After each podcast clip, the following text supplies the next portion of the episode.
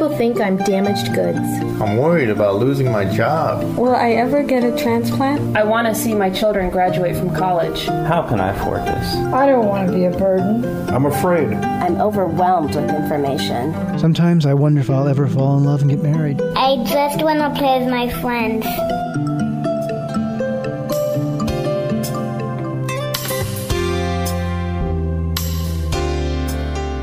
You're listening to Kidney Talk, streaming health, happiness, and hope to the renal community with your hosts, Lori Hartwell and Stephen Furst.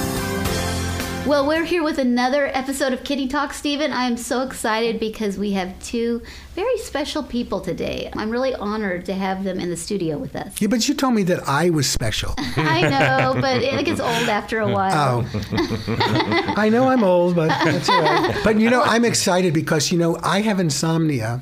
And when I wake up first thing in the morning, I turn on television. And I always turn on ABC News and I always see Philip Palmer there. I do too. I wake up with Philip too. This I don't know why great. I don't this turn on the other stations, but I just weird, happen to Steven. like ABC. I know. Some people ABC. use it as a sleep aid. yeah, we're so excited to have Philip Palmer and Dale Davis, who is an Emmy Award winning editor. So, welcome to the show, Dale. It's great to be here with you and Lori and Steve. Now, how do you two guys know each other? we met uh, about 10 years ago, 11 years ago. With, uh, I was freelance editing at ABC. Uh-huh. And we, we all worked on the weekend shift. And uh, got to know him then, and, and we played football and poker. and There was a college atmosphere to weekends. Yeah. you know, we for, we used to forget that uh, this was Los Angeles, and we were supposed to be highly trained professionals at what we do.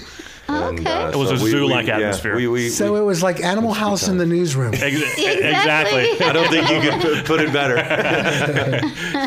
Short of the food fight. Yeah.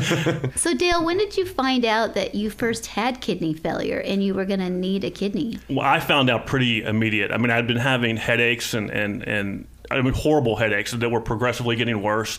And I kept putting it off, going to the, the, the doctor, thinking, well, I just need glasses.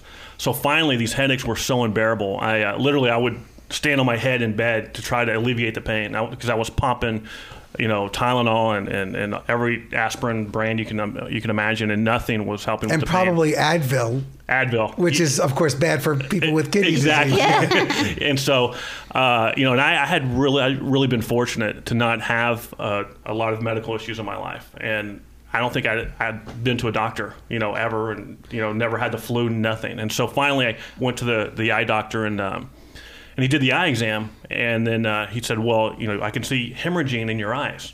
And so he Wow. took my blood pressure, and it was something ridiculous, like 250 over 170. Oh, you're I mean, I lucky was you didn't have a stroke. I was right there at stroke level. So he said, "You need to go to the emergency room right away." And so I drove myself to the ER, and um, Good thing you didn't stroke out on the I drive. know. exactly at that point with the, the, the headaches and the hemorrhaging, I was thinking I've got a, a brain tumor. You know, I mean, that's, so I get there, and uh, of course they put you in the ER, and, and cell phones don't work. There's no landline, so I couldn't get a hold of anybody. So nobody knew where I was at. I was there for probably six or seven hours, Oh, and then my they come in and say uh, you have kidney failure, which you know I had no idea. Are you diabetic? No, no, not diabetic, and had no previous kidney issues. I mean, there was There's there was nothing, nothing in different. hereditary in your family. Well, I was adopted when, when I was a week old, so. Did they tell you what- what your creatinine was at the time? Um, I knew nothing about creatinine. I mean, I, I at that point I was drugged up, and, and I ended up staying in intensive care for a couple of weeks. You know, and had family flying from Texas, and and they did tests, and uh, still weren't sure what was wrong, and and and finally it came back that I had IgA nephropathy, which is. Uh, Technically, there's nothing wrong with your kidneys, but your body creates a protein, and some people's body uh, disposes of it naturally, and mine dumps it on my kidneys, which over the, the course of 10, 12, 15 years slowly uh, destroys your kidneys. wow, I never so, heard of that. So you started dialysis, and how did you become aware, Philip, that Dale needed a kidney? Was it something that was, you know, talked about at the workplace? Because you don't like walk into the workplace and say, "I need a kidney." How did that Well, at that point, come about? at that point, Dale wasn't working uh, at, at ABC anymore. He'd, he'd gone over to actually one of our competitors. Uh, he worked at Channel 2 CBS here in Los Angeles. And uh, as he was saying, you know, he was kind of out of pocket there for a little while. He was, you know, in the emergency room, intensive care. Uh, and a mutual friend of ours, a great friend of both of ours, Rob Fukuzaki, who he's uh, uh, the sports guy. Oh, I know him. ABC, yeah, Yes. He, he was uh, he, he was more in contact with Dale on a regular basis than I was at the time, and so I got a call from Rob that says, you know, Dale's in intensive care, and I'm like. How you know, and so we really didn't. I, nobody knew. I mean, like Dale was saying, he was in intensive care for I think nine days is the number I remember, and nobody could identify what the problem was. We just knew that something was wrong with his kidneys and that they were failing. So you know, I told Rob just you know keep me posted. You know, let me know.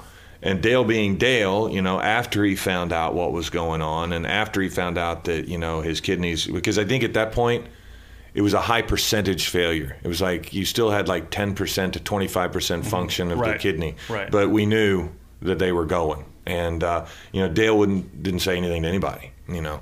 And uh, so you kind of had to call him, and I, I finally I called him. I said, "So, so what's what's next?" And he beats around the bush, and he's like, "I don't know." And you know, so most of the information I was getting was from Rob, and then finally Dale, you know, told me he says, "Well, they they tell me I might need a kidney," and I said, "Well, you know, let me know what what is next. You know, if I need to go get tested or something." And of course, again, Immediately, that was your reaction. Let That me was, know. that was Yeah. your reaction. That's, That's amazing. amazing. to me it's it's it's a story of faith as much as it is of friendship you know i had read something uh, out of sports illustrated many years ago an article by uh, rick reilly on uh, organ transplantation uh, to this day I, I always thought it was the, the, the Alonzo Mourning story, but then I think it might be the Sean Elliott story. I just know it was written by Rick Reilly. He's one of my favorite authors. And uh, I'd read it and it touched me that somebody could be a living donor.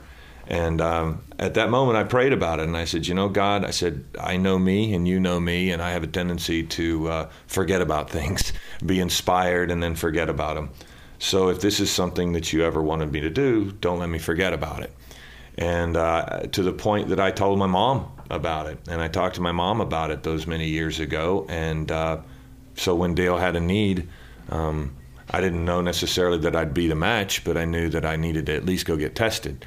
And you know, Dale really didn't want me to do it. He didn't want anybody to Yeah, do it. In fact, he, it's it's a hard thing to ask somebody to do. But he had about 30 friends go do it. Wow. And, uh, and ended up having three of us uh, Wow. check out. You must be a nice guy. Yeah, that it's a pretty it's a pretty fine reflection of him, I think. Well, Yeah. Yeah, I mean, I think a lot of it too is having friends who who are in the media. I mean, they're because when I first heard transplant, I ignorantly equated it to radical medical procedure, which you'll probably die from. You know, because I didn't know. I, mean, I didn't. I had no idea. Right. And people like Philip, you know, took it upon themselves to research and, and realize, hey, you know, it's something that's doable. It's not what it was, you know, and and, and so they were able to look at it intellectually and, and, and see it for what it was and not have that fear factor. Do you think because they are reporters that they could objectively look at it and and understand it? Is that do you think one of the reasons you knew about it so much is that you? Well, I mean, I, there was a it? lot I didn't know. I knew that it was possible, um, but I didn't know. I, I, I knew very little. Uh, you know, Uh, but what I did learn is to be tested is a blood test. Boom, you're done. You go down, you take a blood test, and then they then that begins the process. The process is as simple as a blood test. filling out a form and and uh, Yeah. And then they blood test. basically, uh, you know, in layman's terms, because really that's all I can understand. uh, you know, I still can't pronounce the disease he has. But they basically take my blood and his blood and they smear them together. And they see which one is least likely to be rejected. So to be the most negative is actually a good thing. Right. You know, so they, they and then, then once they've determined who is least likely to be rejected, that's when the real testing begins. That's when you go through more blood work. Um, you have to, one of the fun things, you have to hold on to your urine for a 24 hour period. So uh, I had a, a gallon jug uh, that stayed in an ice chest in my car, or I carried it around with me to work, which was quite pleasant for everyone. And then I had to turn that in, and, you know, uh, and so they, they, they, They test you you, pretty you need to know that your health is, is good. Yeah, I heard of one story once where a man was being tested for donating a kidney, and he actually found out that he had a tumor on his kidney, and they were Right, able yeah. To actually remove the tumor. I mean, he wasn't able to give the kidney, but as a result of donating the kidney, it probably saved his life. There is a measure of peace that comes with all of the tests that you go through because you learn a lot of things. I learned I had three arteries that go to my kidneys as opposed to just one. Oh, which wow. made the surgery a little more complicated, but nothing they had never, uh, you know, it's not like they'd never seen that before. We, we were having dinner the night before. F- Philip's family was in my family. We were all having a dinner together. Before the surgery? Yeah, the night before. And my surgeon calls, you know, nine o'clock the night before, Uh-huh. and said, you know, alerted me that there were three veins running through Philip's kidney. And he felt very confident, but he felt compelled th- to tell me that. Tell you that. You know, and if I wanted to back out. Was, was that too much information? yeah, I was like, you know, just do, do your thing, doc. You know, so And where was the surgery at? uh, St. Vincent.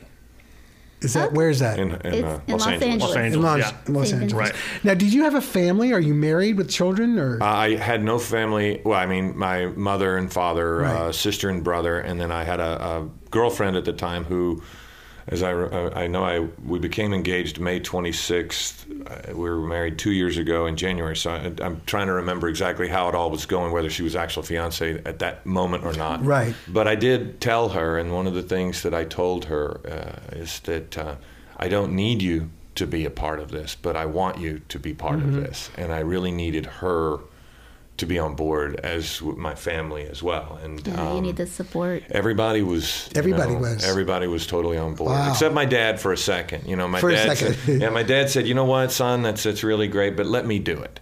I- I'll do it instead. If if your blood matches, then then my blood would. it doesn't too." matter that I'm 89? And that's kind of what I told him. I said, I said, God bless you, Dad, but your kidney's too old. I, you know, uh, I, and I don't know that it was. No, cer- no. Certainly, he could have gone through the testing and all, but at that point, we were kind of pretty far down the road. It wasn't that he didn't want it done; he was just worried for his son. You know. yeah, of course. One, th- one thing that I learned as I went through the testing process was, you know, we were talking about 30 friends of mine going to get tested. I narrowed it down to three people because I thought that they tested everybody and then whoever was most compatible, they get to do it. But that's not the way they do it. The first one that gets tested that, is a, that does match, they're it.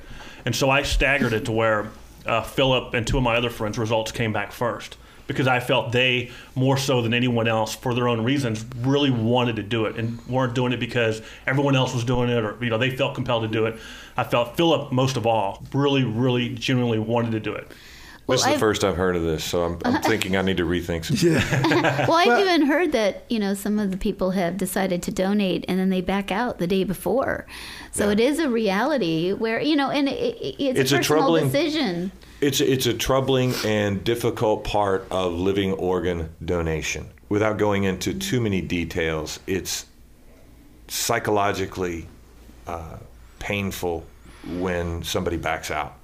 Certainly, to have your hopes up and then all of a sudden they back out, and this happens among relatives. It happens among friends, and it's one of the things that makes anonymous donation very difficult. Um, you guys would, I'm sure, understand there are people who just want to do something and they would love to go to a hospital and they go to the hospital and they say i don't need anybody to know i just want to do this and and while that is uh, an incredibly genuine and generous gesture the problem becomes it's a very labor intensive process to find out if they're a match for someone. And then there's really they to put it bluntly there's no skin in the game so far. And so the person can back out with just really no damage to themselves other than they feel a little guilty. But for the person who's the recipient who finds out someone's anonymously stepped forward to give them a kidney and we're all ready to go and here we go we're going to do this and then they find out they back out it's really tough. And so that's one thing it's a hurdle for anonymous donations. And that's one reason why many doctors like to make sure that there is already a relationship It's a between the two people Now, didn't you have to go through some psychological uh, i did test? i did um, And you failed that part, but I, the kidney was they- fine. well, they found out I was insane. Yes. Um, but it was, it was. Uh, I think she kind of knew that this was, um, in my mind at least, a mere formality, in that I was eating egg rolls and just having dinner while she's sitting there, and I'm like, you know, I'm, I'm going through this. You know, we can. I'll answer any questions you have, but you know, and she was more than nice. She was very nice. But it, it is, it, you know, they need to find out if there's a financial motivation. Uh, but but yeah, to see if you're if he offered Right. you Well, money. and, Yeah, and and- how but did the most health people know. insurance work? How did that work? the the donor doesn't have to pay for anything ever, and so you know they insurance um, pays for you know a bulk of it, and I think uh, Medicare kicks in at some point. I'm not Yeah, sure. there's, yeah, it does. It Medicare kicks, but your insurance, you didn't have to pay for anything. I anything. didn't nothing. No, not even any blood tests, nothing. He but did- again, you know, you that's did that's- tip the nurse. I did, you know. It I- always helps because I did. You know, you were talking about the anonymous donor. That's Mm-hmm. my story. Is that somebody called up and said, you know, I I love your movies and everything, and I'll give you a kidney. They did it through a third person, Mm-hmm. and I to this day I don't know who it is.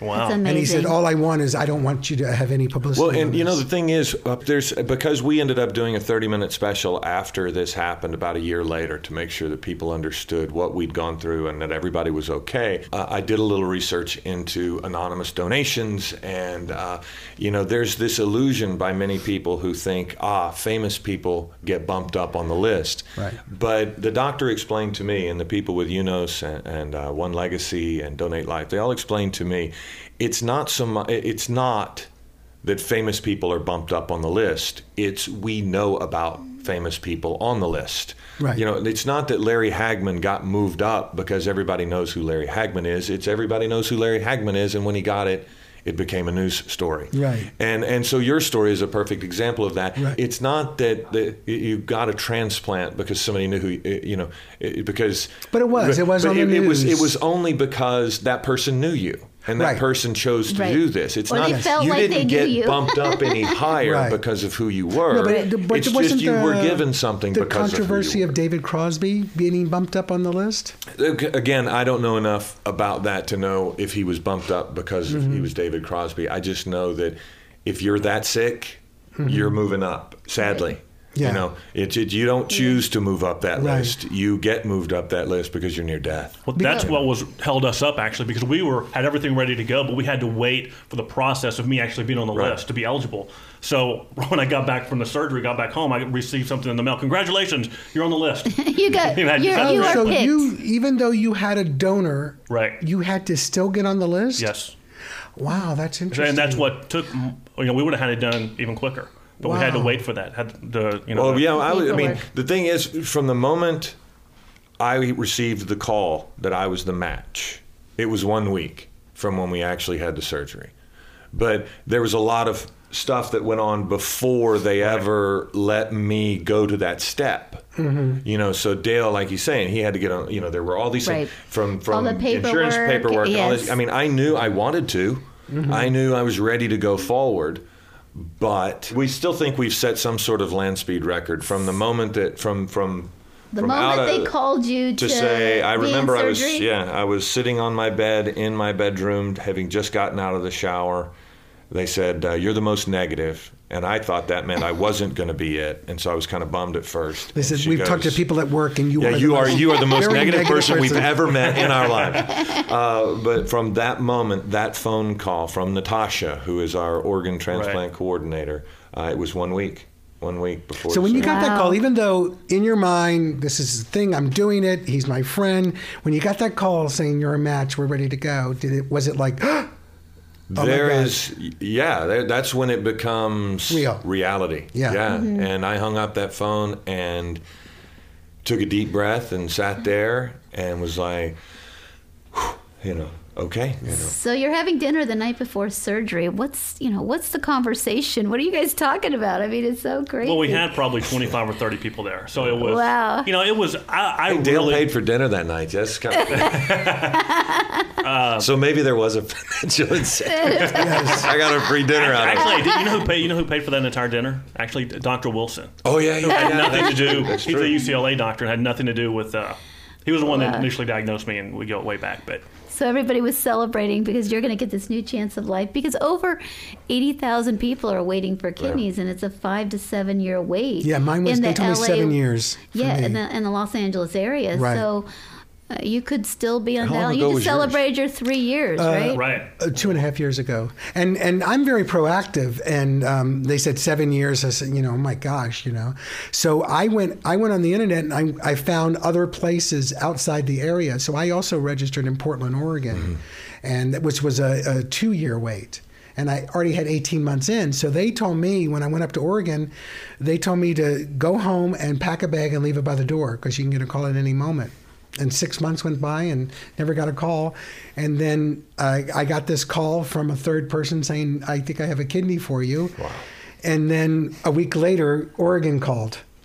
and it was a, an older man, uh, 49, and he was in Connecticut, so it would have been out of his body like 36 hours. So I decided to wait the extra two weeks and get the live donor. Well, you know, you mentioned something that, that is, I think, uh, uh, uh, one thing that was working in Dale's favor and maybe mine as well was the proactive aspect of it. I tell people, anybody, really in any phase of your life, but certainly when it comes to your health, you, you have to go forward. You have to move forward. And everybody, Natasha, when she would talk about, wow, you guys may have set this record from being a week.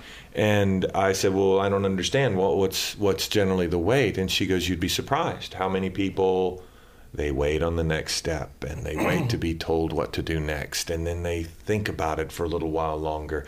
And i've always told people you, you got to go you got to move forward you, you can't wait if you get a diagnosis you don't like fine talk to another doctor and see what they say you it's your health it's your life you have to move forward you have to be proactive Right, I I could not agree with that more. And I was very proactive as far as I was bothering people on the phone. You know, hey, what's going on? What are we waiting for? You know, why aren't we getting this done? And I, I, I was really, you know, doing everything. And it, it breaks your heart because as I sat getting dialysis, you know, and you talk to people next to you and and they're just waiting. They're so passive about just waiting for the system to come to them and waiting, you know. Yeah. And and I You would encourage make it. everyone since my transplant. I mean, I every every time I talk to someone, I tell them to be proactive. And and I met people who had already been approved. There's a, a father and a daughter. You know, the the, the the dad's on dialysis, and she's already matched. And months and years go by, and nothing happens.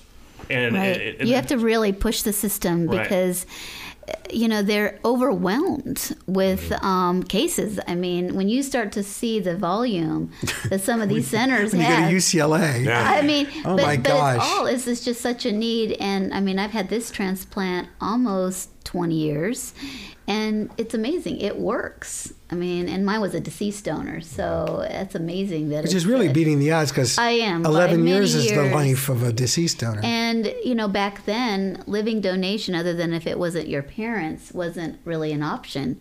So that was the only option you had 20 years ago. But yeah, it's pretty exciting how far transplant has come. now, but have the- you noticed anything different in your life now that you have one kidney? And this is going to sound very strange. Uh, the, the biggest difference I've noticed is that there's no difference. Oh, I thought you were going to say you're a better editor now. Dale is. He's more of a man now than he's ever been. I been. think he's grown a few inches, right? no, I, I actually, uh, it's it's a very strange thing to look at yourself and go, "Wow, you're different," but I don't notice it. The kidney function is the same. Um, I think I'm aware of my health. I'm, I'm, you know, I try to make sure that I take care of myself. I can't take um, drugs from the naproxen family. Um, so you know, Aleve. Um, you know, I, I pretty much yeah. I, I take I take um, you know Tylenol, Tylenol. and I take Bayer. But you know the, the, the, the coincidence here is I never took them before. Right. I, I'd seen too many Yeah. people have kidney problems from overuse with those Mm-hmm. types of drugs. And this is not a slam on anti-inflammatory drugs. I'm not meaning it that way. It's just people have a tendency to take too much sometimes. They don't they don't know. Hey, I, I, I need to. I should I should follow the guidelines on the side of this pill bottle and not take more than nine a day or something. Right. So I just you know I just never took them. But the the thing is, I mean, I, my kidney is likely. I, I haven't measured it, um, but it supposedly grows um, to to fill the area that it needs to. You know, it, it assumes. I keep track of my creatinine levels. What is your creatinine now? Don't know. Um, you know, it's it's it's it's not. Uh, certainly, it's okay, I guess, because I most re, uh, I have high cholesterol, so I get re, re, you know regular blood test to check the cholesterol. And uh, my doctor looks at the creatinine level, and he didn't mention. He doesn't mention it if so it's fine. Yeah, if it's it's it's fine. I'm sure. And what is your creatinine? Mine is 1.1. One point I just, I just, I just had it done. I gave him a couple good kidney. Yeah. Don't act Yeah, so it's a- surprised. it's a giant. Philip and I are both big guys, and he gave me this. I think I think the doctors were even amazed at the size of the kidney. So it's like I'm porterhouse carrying, or carrying around a porterhouse, you know, three Really? pound porterhouse. Yeah. well, one thing I'm curious about: did the kidney work like right away? Because um, Hmm. my last transplant didn't work for three weeks. wow. And so, you know, that's always a big fear is like you go into surgery, you come out. Did it work right away? Absolutely. There was, uh, I mean, Philip can tell it better than I can about how it it, it uh, turned pink right away, or, or you know, because they had it out, out of his body and into mine, and how, how long? Less than a minute, thirty seconds. No, it was longer than that. They, Oh. But it, it it was within a half an hour, you know. And Right. uh, we have the unique experience of access to video of the surgery. Oh wow! I mean, I've actually seen someone pull an organ out of my body, um, put it in a tray. that must it have off. been really weird. Yeah, I chose not to You watch know, that. it's, I wouldn't necessarily recommend watching surgery on your own body. It was, uh, it was very strange, and it's stuff that we didn't use in the special because it can be somewhat graphic. Yeah. Um, but they, they, I also had two different people that I know very well that were in the room. Um, my best, one of my best friends was the photographer in my room, and then another great guy named Wes uh, was in the other room with Dale doing his surgery. So we had two cameras in two rooms. And we were able to. I was able to talk to him afterwards. And uh, my good friend Brett Wood, uh, an Emmy-winning photographer, uh, was saying, you know, he was struck by the professionalism of the doctors, which is not necessarily something you think about, but you hope for. And he said, you know, they just were so confident in what they were doing. There wasn't any joking around, but there was this play by play almost with what was happening. Um, and then Wes was telling me about how they put it in Dale. And that's the thing that was fascinating to me because they take the kidney out, they put it in a tray, they rinse it off, um, they flush all of my blood out of it, and then they put it in him. And it and, and, and the video of it, it's this gray, obviously lifeless organ in a tray. And then he said they take this, this basically a hole punch, and they punch holes in Dale's artery, three of them, boom, boom, boom, and they have clamps on either side of that artery, and then they they sew them on. They sew those three arteries, three veins onto that artery, and they sew it up. And the doctor looks over at Wes, and he goes, "You want to see something cool?" And Wes is like, "Yeah." And he goes, "Watch right here." And he looks down at the kidney, and he takes those two clamps off, It and it red. goes from gray to bright red, and starts to work right Wow. then. It fills up with blood. And I never thought it would be neat to hear somebody say, it's producing urine. and it was right away. Yeah, my Right doctor away. said we took. He says the kidney was great. He says we took it from the stranger's body. His mm-hmm. name is Mark. That's all I know. Mm-hmm. And he says as we're carrying it over, it was peeing. You know? and he says I, he said he knew it was a good kidney. Now I wonder, you know, you had all that photography, and I, I always think of when Katie Couric had her colonoscopy on television.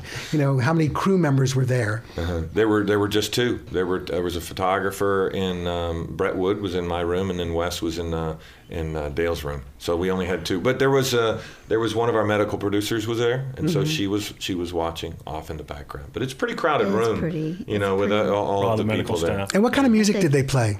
I, I, I can't quite recall. You know, I, I don't know that I don't know that they. Um, I, don't, I don't recall. I saw the tape, music, and I don't yeah. remember them playing a whole lot of. Uh, Once they gave Philip the music. Versed, he, I don't think he remembers much after that. Oh, I, I tell you what, I didn't realize how funny I was until they gave me a lot of uh, drugs, and I couldn't remember a thing I said. But I watched the tape, and there was some good stuff. Well, I, but the problem was I had to sit there because they, they drug him first because obviously he's hours ahead of me in the timeline. So I'm laying there and he's having all the fun with the drugs, and I'm sitting there, you know, sober, just out, you know, waiting to, to see what's going to happen. So how long did it take you to recover from when you know you had the surgery? You you you're in the hospital, and what is it? Well, what was it like before you went back to work and felt like you were normal again? Well, my my job requires me to sit and talk, so it's uh, it's not the most labor intensive job out there in the world. But you know, you're at risk for a hernia. Uh, after surgery, because they move your muscles around inside your body. You certainly have some sutures. Um, you know, I guess everybody asks me the size of my scar. It's it's probably you know seven or eight inches long. Right. so they didn't do it uh, laparoscopically. yeah, they did, but they have to have a hole to get the. They have three puncture wounds on my side, and then they have that eight-inch scar, you know, right above my groin, and that's where they pull it out. So that's where they pull the kidney out.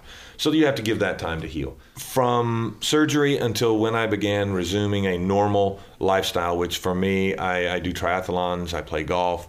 Uh, it was two months. I gave myself two months from surgery to the first time I swung a golf, uh, started swinging a golf club again. But I was back at work in eight days. How long were you in the doing it. hospital? Three days? Uh, I we had Two surgery on a. Wednesday, and I was out on a Friday. And the- The very next Wow. morning at four in the morning, he was doing a live shot with Good Morning America. Went downstairs to Oh, yeah, the they first floor of the about hospital. Did a fantastic interview. Yeah, so I think I was still a little high at that point. my wife, my wife did get fairly upset with me because, you know, again, the, the surgical procedures anymore are so amazing. You know, you have a knee replacement and they've got you walking that day. Right. You know, Right. they wanted us up and moving around, and I'm not going to say I, I, I, I'm always very careful when we have these types of discussions because this isn't for everyone. Um, this was my choice, and I'm more than happy to talk about uh, the difficulties and the joys that I had. But it still boils down to an individual making the choice. I'm sure Mark has any number of things that he could counsel somebody, but he would probably say the same thing. This isn't for everyone. And I don't want to make somebody feel guilty if they choose not to do it. Right. It's just such a personal choice. But um, eight days after surgery, I was back working. I did half days. I would go in, I would do the morning show, and I would go home and rest. And I, I frequently tell people I probably went back a little too soon. Um, I probably needed another week or so before I was able to get up and around. But they do want you up and walking. They want you walking around the block. They want you, you know, getting your body back and letting it heal itself. They want you out of the hospital and back home so you're in your own germs and you're not getting something from the hospital. But uh, you know, I was, uh, you know, you're not supposed to drive within six weeks, but, you know, don't tell anybody I was driving much sooner than that. But again, it's because they don't want you making sudden motions like, you know, gas pedal to the brake real fast. Um, I have a mile drive to work. And so that's one reason why I thought, you know, I should be okay. But I, I'll never admit that under oath. um, you know, it, it, it is, it's a doable process, though. It, it was, again, two months out of my life. And my friend's not on dialysis. And, and Dale is, you know, pursuing his career as an actor, and it's been Oh, about three years. Yeah.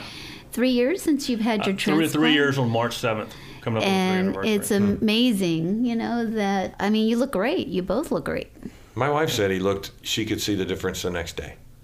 Well, now, well, I had uh, the the morning I, I woke up, I was itching like crazy. I, I was scratching my skin, and I was like, "What's going on?" And the, the kidney was working so well; it was flushing all the toxins out of my body that my old kidneys had been uh, unable to do. And so, and how long did it take you to feel good and back to your um, Honestly, old th- tricks? you know, you know that's that's a relative question. But the next morning, I was, you know, I felt I could definitely feel the di- difference right when I woke up. I, I, I felt better right away. it's amazing. That was one of those things that I actually, at, at one point, had to put my foot down. Um, because he felt so good, uh, he began to get frustrated.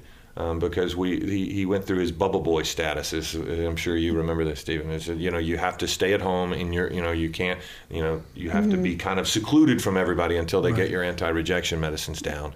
And you know Dale was ready to get out and get going, and he wasn't allowed to leave the country um, for a year uh, because you just don't want to be in another area and not be able to get the, the medical treatment you need that we get here in the United States. And by the way, for all of the criticism of the medical uh, care in this country, I, I would challenge anybody in the world to get the treatment that we got. so I remember Dale wanted to go to my wedding, which we did it in Turks and Caicos, and his doctors had said, no, you, can, you can't go. Where- did you do your wedding? Turks and Caicos. What is it's that? in the Caribbean. It's an island. Oh. And uh, it, it was it was wonderful, and Dale was going to go to the wedding, but it was within a year of surgery. And he's going, I don't care, I'm going. And that's when I put my foot down. I said, No, you're not. You know, It's my we, kidney. We, we went through this, safe. Uh, you know, and, and nothing It happened. is. Nothing would have happened. This is the this is what the doctors told him to do. Mm-hmm. Right. Mm-hmm. And that's when I put my foot down and said, "You, I know you feel great, but if something were to happen, then we did all of this for nothing." And then that being said, how I was, you know, gung ho and cavalier about it, I did everything, you know, to I was very cautious. I I stayed at home for six weeks, if, and if somebody came over, I wore the mask. And I'd tell this to other people, and they're like, "That's crazy," you know. And, and so my doctors really erred on the side of caution by keeping me, you know, in my as Philip called it my bubble boy status. And I, you know, I'm very uh, meticulous about taking my medications. I mean, I, uh, I mean, I I can count on one hand in three years the amount of times that I've even taken them late, you know, and so uh, because I feel like you know I'm you know I didn't want And Philip to have to go through this. gift. Exactly. Well, he can't go through it again. but you know, this is this is a this is a good time to, to mention something that I think they're they're they're at least discussing in Washington D.C. Um, as I understand it, Dale's anti-rejection medicine uh, isn't going to be covered under insurance. Uh, After three After- years. After Uh, 36 yeah. months, yeah. Which we're coming up on right now. and and to me, the idiocy and the hypocrisy or the silliness of our country is that um, they would pay for his incredibly expensive surgery. Um, they would pay for three years of anti-rejection medicines, but then they won't pay after that. And and for all of the conservatives out there, who I consider myself one, a, a very fiscally conservative, it's a it's a bad decision financially for this country because what's going to end up happening if Dale can't pay for his anti-rejection medication, He'll go back on dialysis. He'll go back on dialysis, mm. which the government will pay for Will again. pay for it, and it's the government expensive. will also pay for another kidney transplant, and the government will also pay for three years if he just starts the process all over again. Well, now that seems to me mm. fairly silly.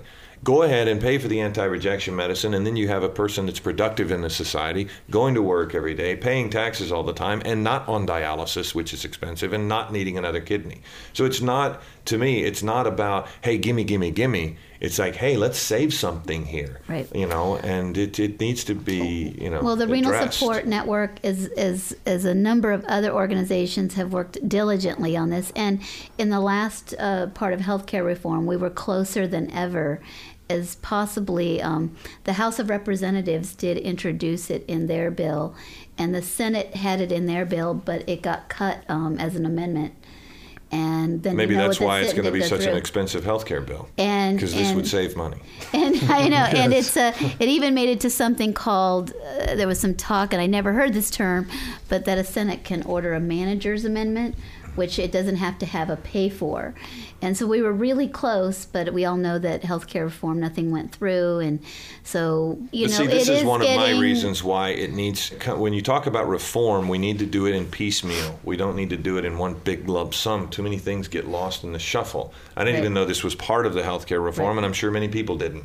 You know, but if you present it as if you look at this topic individually, there's just no way that you would say that this is the smart thing to do to let anti-rejection medication run out in three years. You got to take it for your life. Well, we're going to D.C. in June, and we'd like you to join us. You will go storm the Capitol and you know talk to senators and House uh, members, and it does make a difference. You have to I go mean, to the I, training session though, the, uh, how to get the uh, flex cuffs off and and stuff like that, right before you Hey, go I'll to give, I'll give DC. Dale Bondsman ahead of time. I want to thank everybody for being a guest. Stephen, Dale, Philip. I'm you're not a hero. guest. I'm not a guest, Lori. Okay, you're not a guest today. We can control our own destiny. We can take charge of our health and ask questions about our medical options. We can form partnerships with our healthcare team.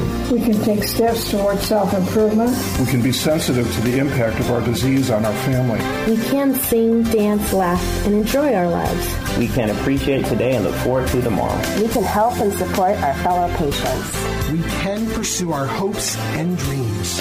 We can make a difference.